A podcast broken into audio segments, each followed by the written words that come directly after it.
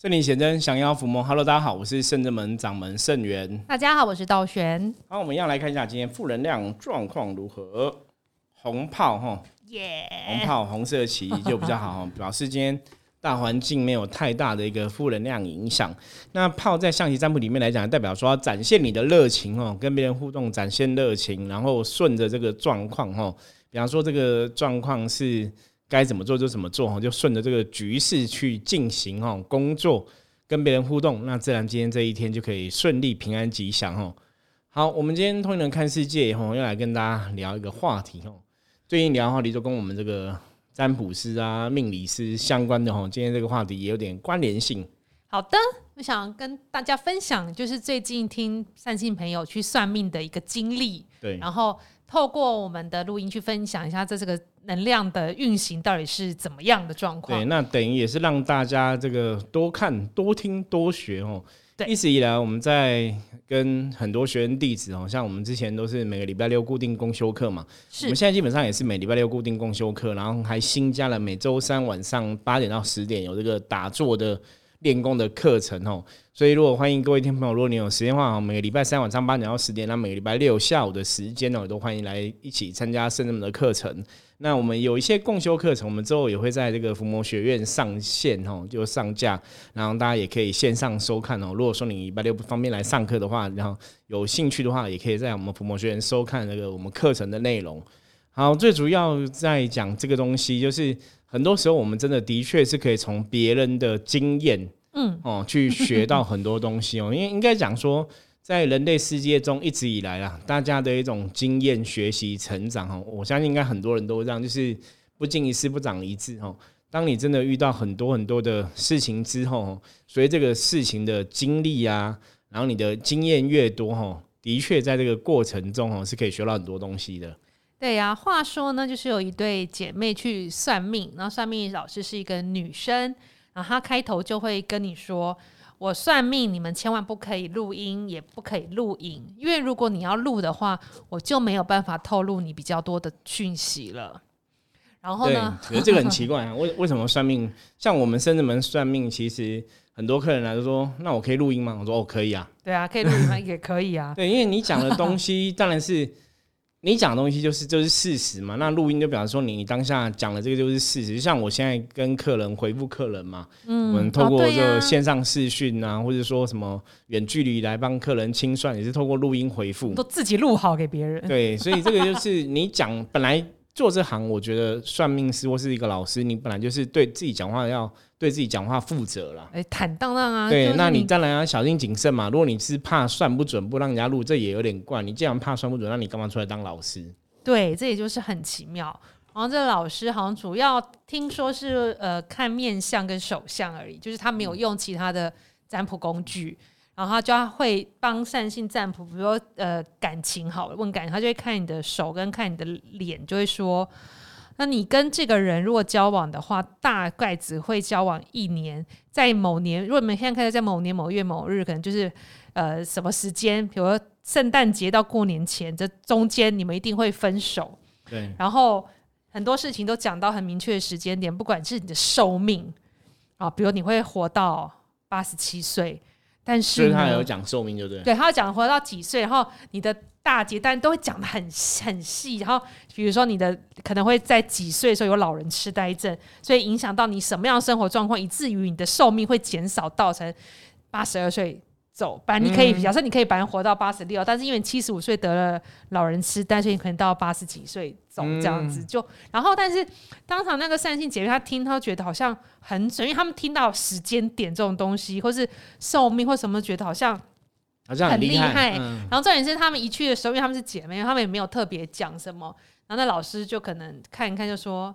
你是家中排行最大的那一位，就其实是大姐嘛。她就说，对她觉得好厉害，怎么一来就把我说的这么准这样子？对啊。然后相信就分享分享这个消息出去，但是因为我们那个同学听到就觉得好像有点啊，还比如还有问买房子，他也是看面相跟手相，可以买房。他说我要买房子要买什么？他只有一个，那那个老师是只有一个建议，就给说你只要买什么坐向的房子就好，比如坐北朝南。对，他说你只要这个房子就都好。然后因为那个我们的同学听到就说，可是买房子你还是要看这房子有没有带财或者是破财，有没有注运，不只是方向吧？对对。但他们觉得，可是那个看面相老师说都很准，他们相信他，就是觉得我只要买坐北朝南的就都很好了，这样子。了解，嗯，这个蛮特别的。因为手面相基本上来讲，我知道它是可以讲到一个区间时间的区间，比方几岁到几岁这个之间，或者说人家讲中年、少年、晚年、吼老年运什么之类的，大概是可以看到这个东西是没有错。你说，可是你说他连几月几日这种东西很精精准到日子，这有点有点特别哈，有点特别。可能是不能录音，这个就一开始先讲在前面，就觉得怪怪的，在防什么？对，那我觉得那个东西就是有点。怪怪的哈，这真的有点不太。如果说一个一个真是很准，你干嘛怕人家录音？你应该希望人家录音，然后你时间都对得非常准，大家觉得你是神，你知道吗？可是好，我觉得这讲了一个关键，真的，我们这一行做久了，我们后来发现说，真正的神哦，通常不会把事情讲到那么巨细迷，就是讲了什么几点几分几时哪一天会发生什么事。嗯，其实我我我接触过真正的神都不会这这么准哦。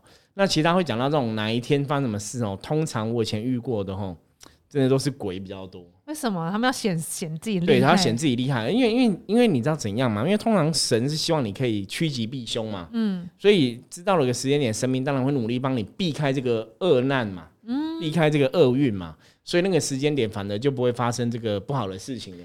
对，哎，师傅，你讲这个，我突然想到一件事情，就是我爸爸以前就是。因为他是军人，其他就是不太信这个有的没的，他就是反正正能量，军人就是维持正义这种，就是你你正义的心就有正能量。然后因为他一个好朋友是一个医生，他就是也会降价，他为了让我爸这个当官，他就说加当官幸福，他说我会让你相信我的神威这样子，他就叫我爸说你几月几年几月几日几点几分到某某路跟某某路口会有一个什么颜色的车子跟什么样的车子发生车祸。嗯，然后我爸就去，然后他真的看到，就是擦撞还是什么之类。我想说，为什么神明要叫人家看这种负面的东西来闪神威啊？对，这个有点怪。你不是说你几点几分抬头看到天上一个云像一条龙？我觉得哦，好厉害哦！但是我什么要去？这个真的有点怪，就像你刚刚说的，对神明怎么可能就预言说叫你去看车祸？神明应该会努力。如果神明知道那个车祸之后，理论上来讲，应该努力让那个车祸不要发生。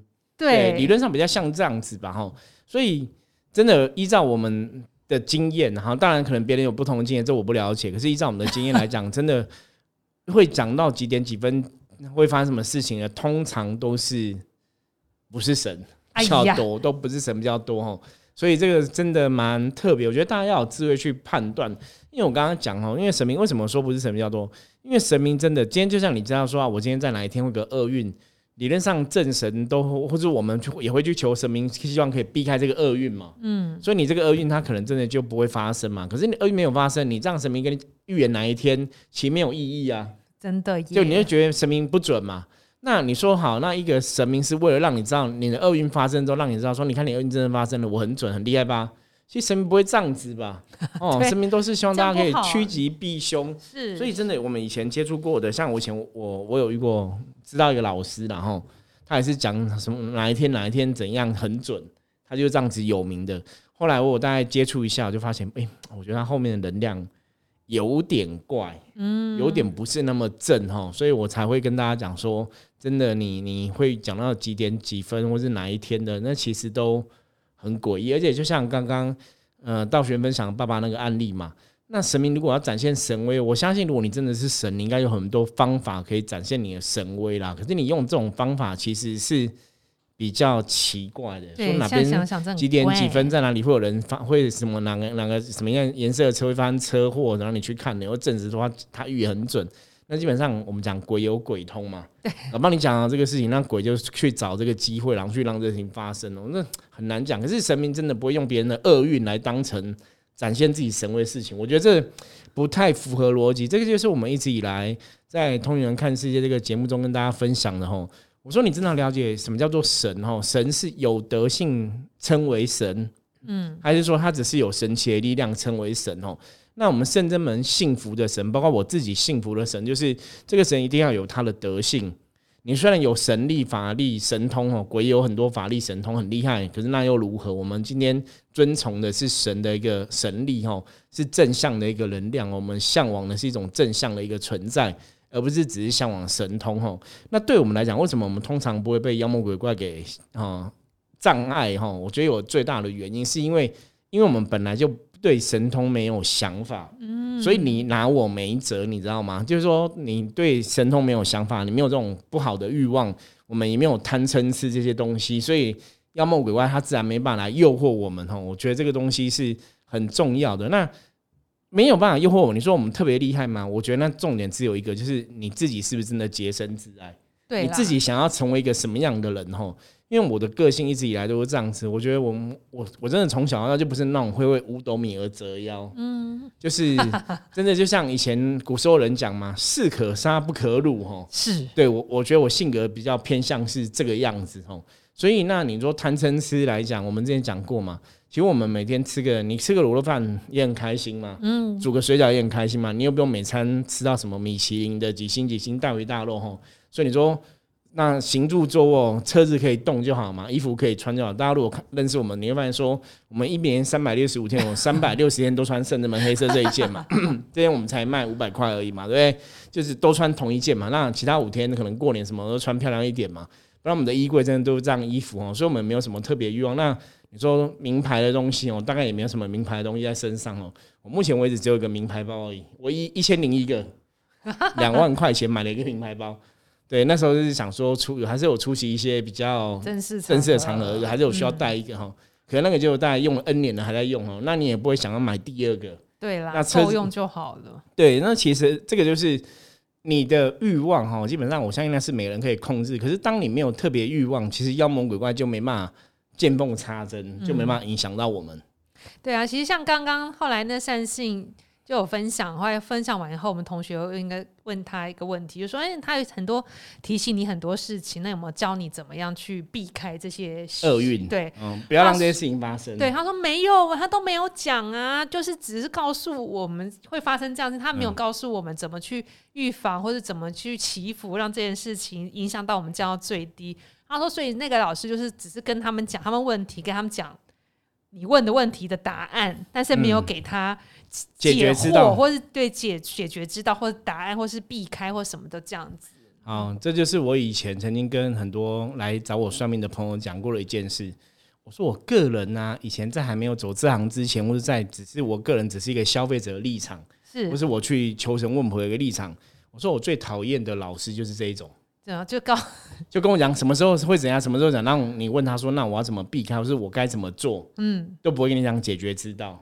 那这样不是很难增加别人的烦恼心了吗？对，所以我后来自己成为老师的时候，我就很很希望自己是可以有能力，或是你可以有智慧帮助别人解脱苦海，就是帮助别人远离厄运。因为我我觉得你你点出别人的问题，你必须要跟他讲怎么解决，这才是一个负责任的态度。嗯，那你不能点出别人的问题，然后你要问你怎么解决？你说我也不知道，我说我没有解决，那你干嘛点出问题吓死人家，然后又不能解决？对，我我觉得这是一个不负责任的态度哈。那因为再从另外逻辑，大家注意听哦。你真的在听我们这个节目，听能量到现在，你真的要有清楚的逻辑。从另外逻辑是，既然既然这个人都可以知道几年几月几日什么时间会发生什么样的事情，嗯，那理论上来讲，它应该要有办法可以帮助你逃这厄运嘛。对啊，然后说叫你不要出门啊，或者叫你怎么样？对对，你你都可以知道事情什么时候会发生。那你你真的去细推敲的时候，你一定知道什么原因，或者什么样的触机，或者什么样的选择抉择会造就这样的一个命运嘛？嗯，你一定知道，因为你都知道结果了，你可以一直推推推推推推，所以你知道原因什么，那你就可以跟对方讲原因什么，你不要去做了这个原因就好了。对，所以这才是 一个逻辑理论架构可能的该有的一个结果嘛？那你应该这个逻辑应该是要这么清楚才对，你都可以知道。状况最后会怎么样？那你前面应该也知道我要怎么样可以避开这个状况哦。可是你只是知道状况怎么样，你没办法去避开这个。我坦白讲，我会打问号。对啊，其实我觉得像师傅、像圣真门教出来的占卜师，好了，师傅教出来，其实我们都会很，比如占卜完，你有这些负面状况可能会发生。对。我们可能就会直接给他建议。我们说啊，那你这样可以怎么做？对，嗯我们不等客人问。但我觉得有一些去占卜或是问事的人，其实他也不可能也不知道可以问解决方法，他可能听到说啊，糟了，我接下来怎么样会衰，就是抱持一个心。但还有些人不懂得去扭转这个能量，或是怎么样去提升。所以我觉得来圣真门占卜问事的客人其实蛮幸福或很有福报。因为我们会直接给您方法，但是你看您要不要做嘛？要不要照这个方法去做？有时候很简单，也只是念几句佛号或是念经，自己做的也有可能。然后参加一些小型的法会也会有可能，我们都会跟他讲这个方法。可是像刚刚，其实我刚刚举那例子，的姐妹花去问事，其实很多人，我现在想想，我以前年轻时候跟同事去问事，他们好像问也是只是听哎、然后听完就很惆怅，然后比我陪他们，他们说。我完蛋了！我现在整要衰五年呢？接下来我怎么办？就是就是直接听到就接收，然后没有去反问。我觉得现在可能也是有些大多数人会样这样子，可是我觉得这个是，嗯、办事情的嗯或者解惑的这个老师，其实真的很重要。对啊，现在想想真的很重要我们讲要。说神明是一个信仰，其实信仰最后是一个希望的存在。嗯，对我一直觉得神明是给大家一个，就是你不要担心有神明的话，其实可以达到趋吉避凶的一个结果哈。所以神明是信仰，神明是希望哈，神明是一个好的正向的一个未来。我觉得这个东西还蛮重要，对我们来讲啊。嗯，那如果说对方觉得神明不是一个信仰，或是对方觉得神明不代表一个希望的话，那可能就会像刚刚道玄提到的案例，他讲完之后，他没没跟你讲解决之道，让你怎么样，他也不会痛。我我因为我觉得这是比较怪的逻辑，因为我们再回到修行的本质来看，嗯，修行的本质我们常常讲说，你要像诸佛菩萨一样，你要可以同体大悲嘛。是的，那你如果真的同体大悲，你一定会希望帮别人离，让别人可以离苦得乐没啊，错啊。拔除别人的痛苦啊。那你现在都知道众生痛苦是什么了，那众生可能也很想要得到解决之道，可是你却不跟人家讲。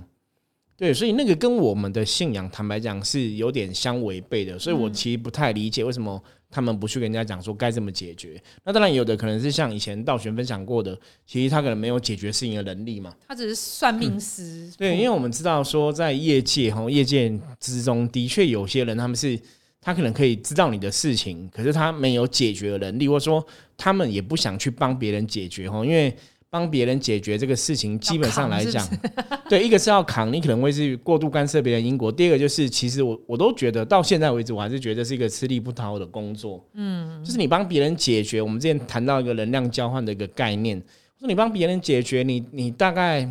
这个事情如果难度真的很高，或者这个事情你要花费很多能量，或者你要花费很多功德，那你要收费吗？或是你不要收费吗？那你收费要收多少钱才叫合理？哈，我觉得这个都很难去论断。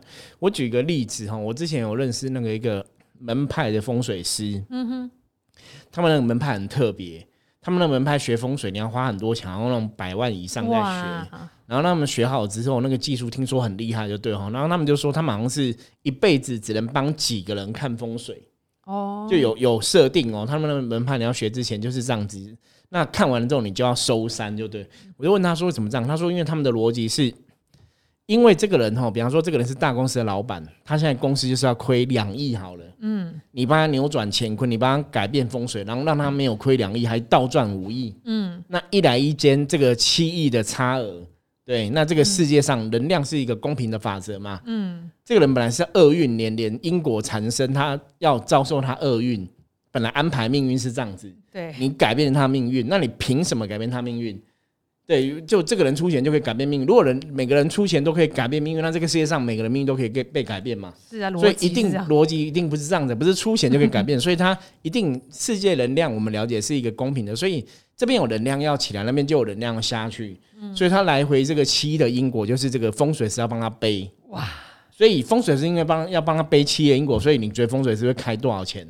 他绝对不可能只开个一百万两百万，他可能开个一千万两千万，所以他们就是你学完这个技术，你可能帮几个有钱人算完风水之后，扛完这个东西之后，他们就要退休，因为他可能就是要么就是可能有受伤，要么就怎么样，哇，就是会会会要承担很多东西，因为你的你修的功德力，修多少功果去回向这个事情，那都很巨大，所以他们有门派有这个说法。可是你看，因为我刚刚前面讲能量的一个交换法则来，对，啊，哦，你处理人家事情，我我真讲吃力不讨好，因为很多时候处理事情，坦白讲，也不是真的那么简单。我们刚刚讲嘛，如果说这么简单，花钱就可以扭转乾坤，那大家都花钱就好了。所以，一个事情要扭转乾坤，除了当事人本身自己是不是有一个愿意、一个念力产生，或是他自己的福报，嗯，甚至说你有没有这个哈祖上有没有德祖上的积德，或者说你有没有办法真的很幸运，请到鬼神明来帮忙这样子哈，就没有鬼来障碍哈，